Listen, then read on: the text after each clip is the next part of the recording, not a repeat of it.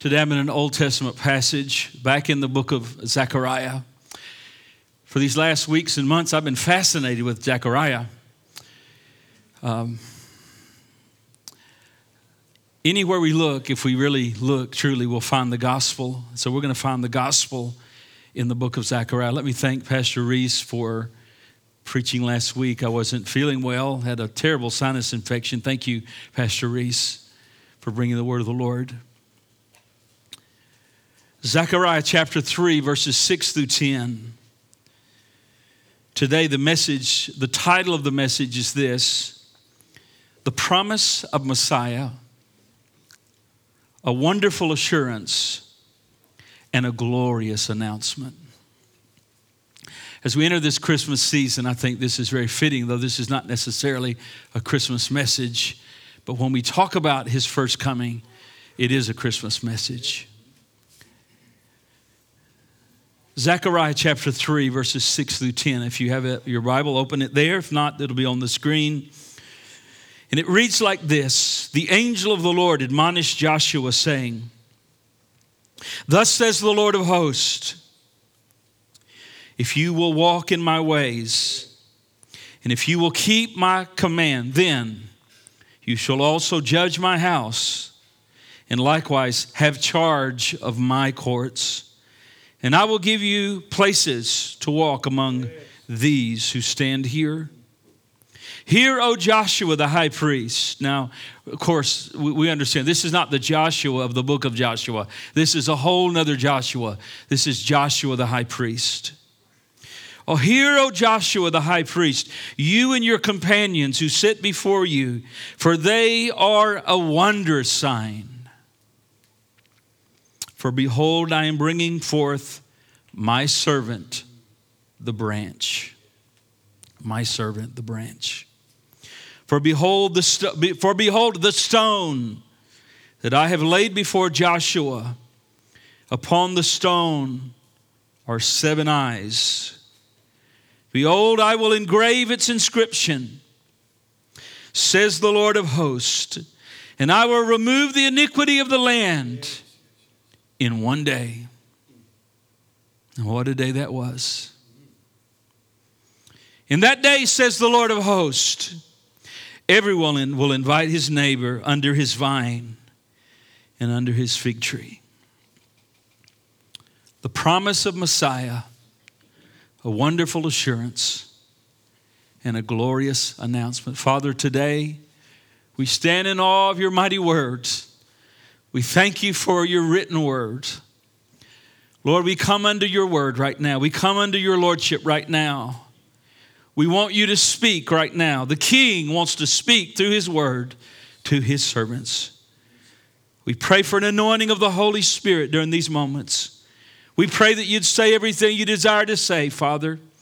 We pray not only would you give us a mouth to speak, but Father, you would give everyone under the sound of my voice ears to hear, and let us hear what you want to say to us on this day. And for this we ask in Jesus' name. Amen. Amen. Amen. So as we look back again at this great book of Zechariah, it is the second most messianic book in the Old Testament. Messianic meaning it's prophecies about the coming Jesus, the coming Messiah. It is only behind the great book of Isaiah in the, in the great breadth of its prophetic pronouncement of the coming Jesus. Here in this book of Zechariah, the Lord, and you'll have to read these, the Lord gives Zechariah eight visions. And in these eight visions, what he's doing is he's giving a new direction to his people and he's giving fresh encouragement, which they really desperately need at this moment. You know, visions were a way that the Lord would speak many times and communicate with his Old Testament prophets. And you say, well, why would the Lord use visions? Well, I think sometimes the Lord would use visions because they arrest our attention. For instance, if a car drives by, you don't really notice it. But if there's a car wreck, everyone rubbernecks, right? Everyone looks at it. And it's kind of like that. These visions were a way for the Lord to arrest the attention of his people in great symbolic language, but yet clear language in a sense, clear in its message, that is. And so, what we have here is I want to take you back again. I want us all to go back. I want us to go back 2,500 years. And here's what's happening to this in this setting. The, the Jewish remnant had come out of captivity. They've been back about 16 years into the land. And you, you'll be reminded, it's actually been about 90 years, this, this dark epoch in the history of Israel when God would speak to his prophets and say, Listen, you turn back to me, turn back to me. And, and, and I'm going to bring judgment. I'm going to bring you into captivity if you don't turn back from me. And, they, and the prophets were prophesying, prophesying. Finally, stubbornly, they refused and they, they knocked down all of God's barriers of the words of the prophets and the warnings of the Holy Spirit and, and all of the temporal judgments to try to arrest them and stop them, but they just busted through it all.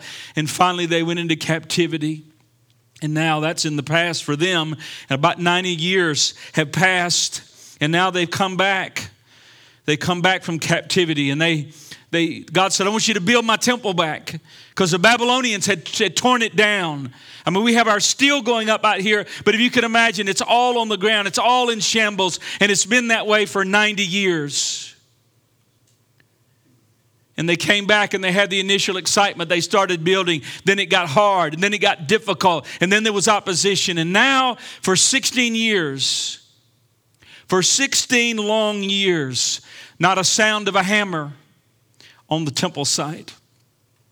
This was the whole reason God told them to come back. I want you to build my worship again. I want you to build my house again. I want you to offer the sacrifices again. But for 16 years, not a sound of a hammer, not a sound of a chisel. what's happening is the people are just going about their lives. And I'm sure that it was kind of like it is today when people get nostalgic. For 16 years, some of the older people probably said, You know, do you remember when? Do you remember when we used to go to temple? Do you remember when we used to go to feast? I can imagine the conversation were much like, Do you remember the revivals we used to have? Do you remember this scene and that scene? But all of that was past. And, and I wonder for those 16 years, and here's the question I would ask us all How could something so precious and how could something so vital just be set aside? and the people just going about their lives and they really forgot the Lord. They forgot what He'd done for them. In bringing them out of Egypt, they forgot the goodness of the Lord. They forgot the, low, uh, the, the, the manna for 40 years. They forgot when He turned the bitter waters and made them sweet. When he, they drank from the rock, He sustained the people. He snatched them out of the hands of Pharaoh and the Egyptians. And now the house of God lies in ruins, and they're just going about their lives. And then finally, God began to stir the heart of an old man, Haggai. And Haggai brought this kind of word. He said, Is it time for you to dwell in your paneled houses and the temple of God lie in ruins? In other words, Will you put God's interest first in your life again? And then, and then two months after that, a young man by the name of Zechariah began to prophesy. And it was in November of 520 BC, just two months after Haggai, the older prophet, prophesied. And he came and he brought this message that I bring you. And here's the good news this time was different than when the other prophets spoke. This time the people listened. This time the people got stirred when they heard the man of God. This time when the prophet spoke, they began to take it to heart. And they begin to engage in the work of the temple again and begin to build the worship of God again. And we come now to Zechariah chapter 3. And as I said, Zechariah had eight visions. This is the fourth one. And in this vision and in this prophetic word, what we have is a lot of gospel here, by the way. We have a wonderful assurance and we have a glorious announcement. Now look back up in Zechariah 3 and 1. Here's the, here's the assurance, and it's the assurance of being cleansed. That Israel needed to be cleansed. The priesthood needed to be cleansed. And the truth is, we all need to be cleansed. Come on, amen. The whole of humanity is dark and dirty in sin, but we need to be cleansed. And the good news is there is cleansing. Hallelujah. There is an answer, and there's one answer, and his name is Jesus Christ. Here's the scene. Look at the scene. We have Satan accusing Joshua, the high priest. Joshua is a high priest and he represents the people of God. And we have Satan accusing him. We have Satan opposing him. Look at it in verse 1. This is a vision. He said, Then Zechariah seeing this in a vision. Then he showed me Joshua the high priest standing before the angel of the Lord, and Satan standing at his right hand to oppose him. Here's Israel represented in Joshua the high priest. And he's standing there, but he's not clean. His garments are dirty. Now the high priest was supposed to be clean. He represented, he represented the Lord, really. Here is Joshua, and he's being accused and opposed by the enemy. And do you know how Joshua answers him? Can anyone, does anyone know how Joshua answers? Do you, anyone know the answer that Joshua had for Satan? He had none. He had no answer. No answer. And we have no answer on our own. You get it? The, the, the thing is, on our own, on our own against this being, this created being named Satan, was Lucifer. He became Satan, adversary. We have no answer. So here's Israel standing guilty. Here we are standing guilty. And the, the point is this humanity outside of Christ, humanity outside of Christ before, stands before holy God with filthy garments on. That's, right. That's the message of the Word of God. That's the message from Genesis chapter 3. The, the, the thing is, there is no, listen to me, if you hear anything in this message, hear this. There is no human remedy for the spiritual malady that faces mankind. There is, there is no human remedy for the spiritual needs and the spiritual maladies facing mankind. The, the thing is, no human being can defeat Satan without the Lord on our sides. There's no amount of human maneuvering. There's no amount of human effort and human scheming that can rid the human race of the guilt and the shame of our sin. But many are trying today. Many human schemes, many of them. You see new ones all the time. Here's the answer. Here's the answer. These four things, these three things. No, I'm telling you, there are not three answers, four answers. There's one answer to the human, the malady of the human race. There's one answer, and his name is Jesus Christ, the Son of the living God. Ephesians says this. Think about what it says. Be, brethren, be strong in the Lord and the power of his might. And then it says, Put on the whole armor of God that you may be able to stand against the wiles of the enemy. Outside of Jesus Christ, we're no match to the enemy. But when we get in Christ and we get the armor of God and we get the redemption that's in Jesus Christ, we can stand against the enemy and every scheme of the enemy can be defeated. But only through Christ. Only through Christ. What we see here is Satan. Satan opposing Joshua and opposing Israel. And the truth is, he, God, Satan opposes all of God's work in the world. Amen? That's what he does.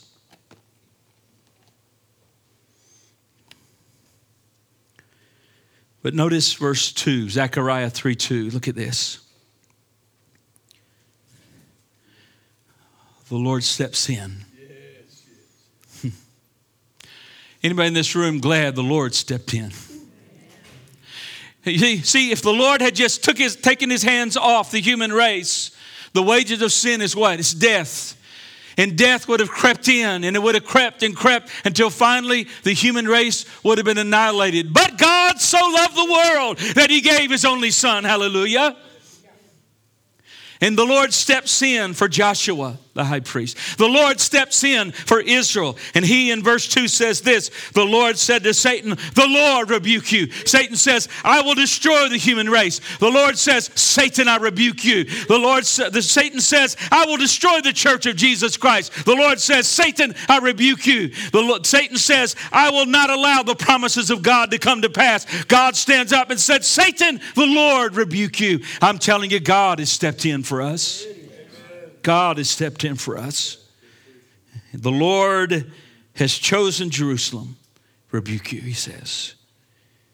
Is this not a brand plucked from the fire? Jerusalem. God chose Jerusalem. He didn't choose New York City or Hong Kong. He didn't choose Mexico City or LA. But there is a city. Some of you been there with me. Jerusalem. God chose Jerusalem. The Babylons came in and destroyed it lay in ruins. It's been the most ruined city, the most ruined and rebuilt city in the history of humanity. But because God has chosen Jerusalem, and it was in Jerusalem that Jesus would hang on the cross, it was in Jerusalem that the Holy Spirit would be poured out. It was in Jerusalem the gospel would go all over the world, and it's even reached us at 1535 North Beltline Road. God has chosen Jerusalem.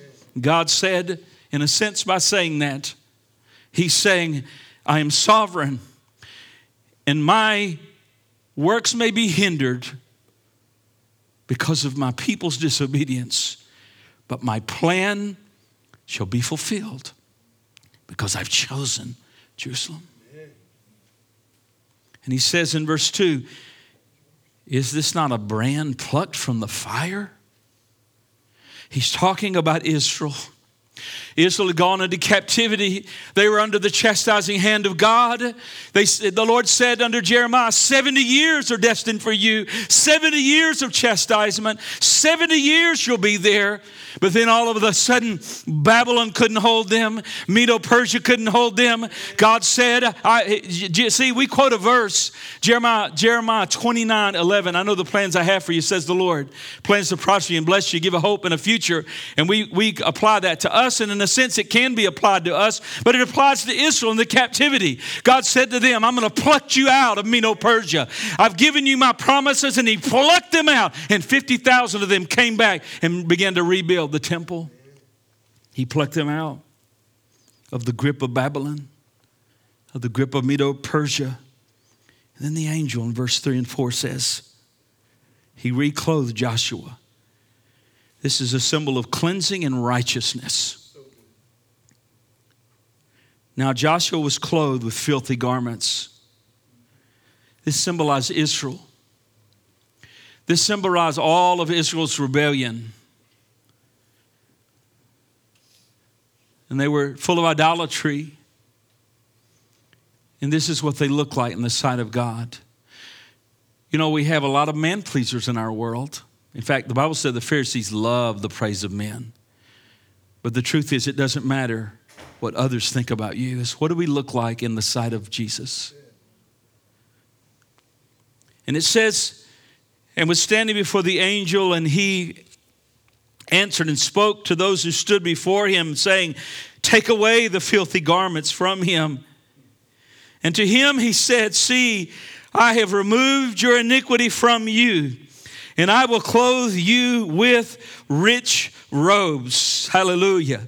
What he's saying is this I have a plan to save my people. I have a plan to forgive my people. I snatched my people out of the fire, out of captivity. I snatched them out of that.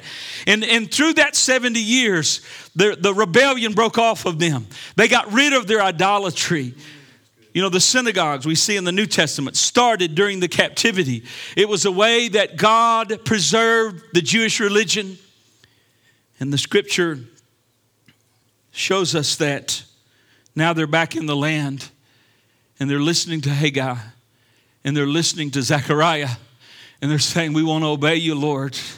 We want to do your work. Is anyone here like that? I want to do your work. Anyone here like that? I want to do your work. I don't want idolatry. I want to build your work. I want to be a part of your house. Anyone here in this place like that? God gave him new clothes. It was says in the text here, rich robes. Do you know the robes that we wear? Let me hurry. The robes that we wear are the richest the world has ever known the richest the world has ever known. Solomon never wore a robe like we wear. And this robe I'm talking about is a robe of righteousness. Think about it. When a believing sinner, someone who's wasted their life in sin, like the prodigal son in the hog pen, when any person comes to saving knowledge of Jesus Christ, and they repent of that sin and say, Jesus, I believe that you are my Savior. And the great work of, and the miracle of salvation takes place in the eyes of God, there's a supernatural spiritual transaction that takes place. That person not only gets forgiven for their sins, but they are allowed to enter into the righteousness that has been imputed into our lives by Jesus Christ. We over our lives, it's been declared that we are righteous, meaning this there is no condemnation to those who are in Jesus Christ. When a person is saved, they're not only saved, they're justified. They can have a relationship with God. Sin is gone, and now they're standing as an adult standing before God. They are adopted to adult standing, and the guilt of sin is gone. And we are the righteousness of God in Him because of what Jesus has done. Somebody ought to say, Amen.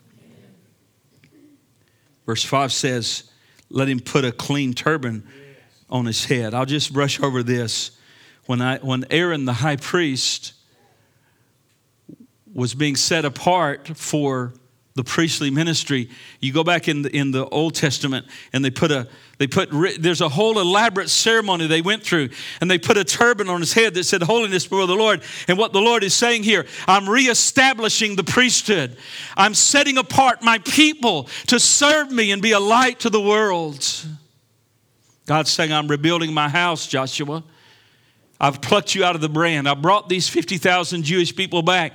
I know there's been a delay of 16 years, but I'm rebuilding my house. I'm putting a turban on your head. There will be a priesthood again. The lamb's blood will be shed again. The offerings will be done again. Why? Because they're pointing to the coming one. They're pointing to Jesus, the Son of God, that will come.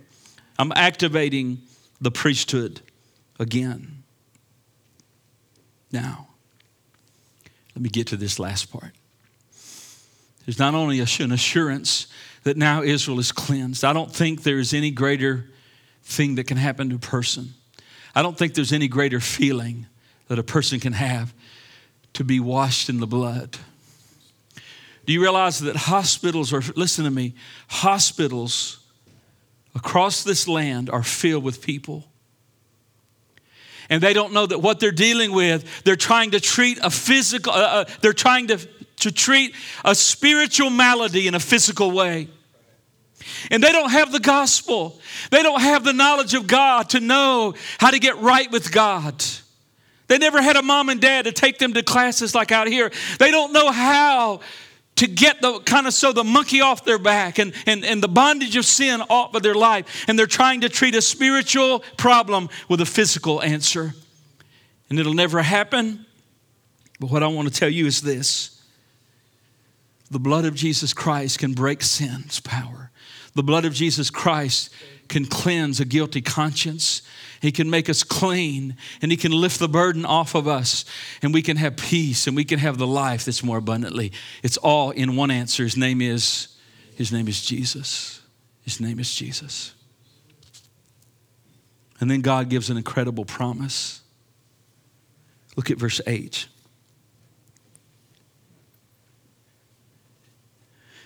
Jesus, our Messiah, is the high priest whose priesthood was demonstrated in Joshua. Verse 8 Hear, O Joshua, high priest, you and your companions who sit before you, for they are a wondrous sign. For behold, I am bringing forth my servant, the branch. Now let's talk about the high priest. What did the high priest do? The high priest, what was his role? The high priest's role was twofold. The high priest role, first of all, was to represent God to the people. God to the people. In other words, the high priest was to show the people what God was like. He was to reveal the knowledge of God to the people. And isn't that what Jesus did? When I see Jesus, I see God. He said in John, Jesus said in John, He who sees me has he who, has, he who sees me sees him who sent me. When I want to know what God is like, I get in Matthew, Mark, Luke, and John, and I see God in the person of Jesus. I see his glory manifest. The high priest would represent God to the people. But the twofold role of the high priest, the second would be this he represents the people to God. The people to God. God to the people, and then the people to God. See, because the whole human race, and all of Israel in this text stood guilty before God. They needed a mediator. They needed someone to, they needed someone to represent them. They needed someone to go before God. You know, Job even said, Is there an intercessor? Is there a mediator? We need a mediator. Yes. And this is what the high priest would do. Once a year on a very special day called the Day of Atonement, the high priest would go in to the holiest of holies he would offer the blood once a year. It was a yearly cleansing. And it would, in that offering, when the, when the high priest came back out, that meant, number one, that God didn't kill him. No one would want to go in the presence of holy God with sin in their lives. No sin will ever enter his presence.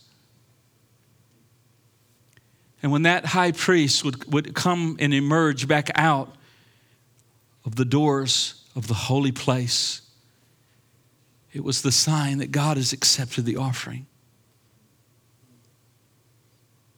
And judgment would be stayed for a year.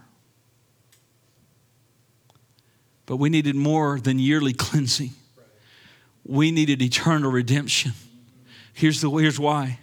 Because those earthly high priests were only a type of Christ, the eternal high priest. And here's the thing all of those men died. Aaron died, his sons died, all the high priests that ever lived, they all died, they all died. They had to get another high priest and another high priest and another high priest. But then, here, hear me, then, then one day, come on, one day, 2,000 years ago, 2,000 years ago in Bethlehem's manger. Now, I was in Bethlehem. I went to that church, and they said, right here is where Jesus was born. Now, I think that's a money making deal over there, really, to be honest with you. I don't know if that, you know, little circle like this is the place, you know, give me your $5 now. But I want to tell you, wherever it was, I know it was in Bethlehem, and I know this 2,000 years ago, a virgin named Mary gave birth to the very Son of God. The Holy Spirit or the angel said, That which is in you is the, the power of the Most High will come on you. And that which is in you will be the Holy Son of God. And He came to represent the people to God. And we have, listen, we have one mediator between God and men, the man, Christ Jesus. And I'm going to tell you, they took Jesus. Are you with me? Stay with me another second. They took Jesus and they hung him on the cross.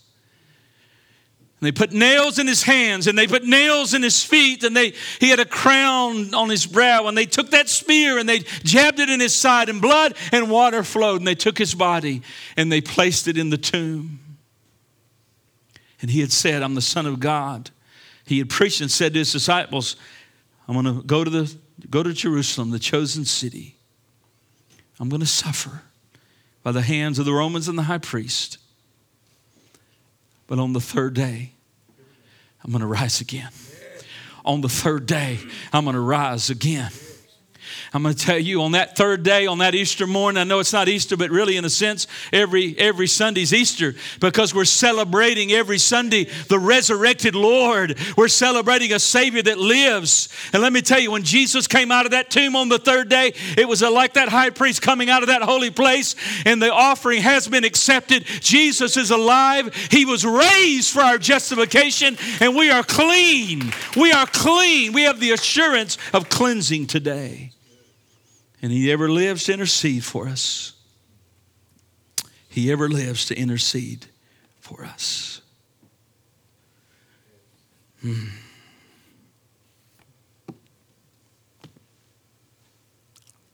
I got more, but I always do.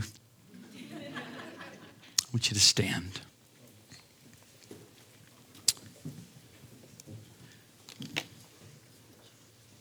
Our musicians are coming. Don't get distracted. We're going to have a prayer time.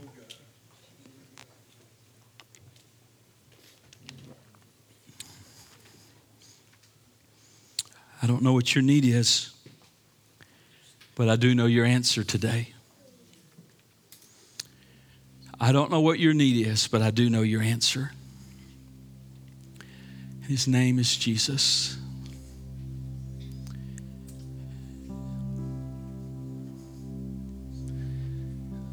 Joshua and Israel stood there dirty before God. And God steps in because Joshua, the high priest, had no answer. But God had an answer Satan rebuke you. The Lord rebuke you, Satan. I don't know what your need is today. Maybe it's healing in your body. Maybe it's peace in your soul. Maybe it's an answer in your family. But I know we have a living Savior. Whoever lives to intercede, He loves our prayers and our petitions. And I would just say this if you have a need today, I'm going to open these altars for a moment as we just begin to worship. If you have a need in your life, I want you to know the Lord can say to you over your life to the enemy, The Lord rebuke you, Satan, because Jesus' blood has defeated the enemy. Father, today, how grateful we are we thank you that you sent one answer to the human race. It's not Jesus plus 45 other things. But it's like on the Mount of Transfiguration when Peter, James, and John were there and he dared to even speak and say, Should I build three tabernacles? And the Lord said, This is my son. Moses is not your answer, Elijah's not your answer. But this is my son in whom I'm well pleased. Father, today, help us to know and understand that the answer to our lives is Jesus. We can call upon his name for healing, for Holy Spirit strength. We can call upon his name to fix our heart, to wash our sins, to lift every heavy burden off our lives. We ask you to do a work today in this, these moments right here, Lord. We ask you to do a work.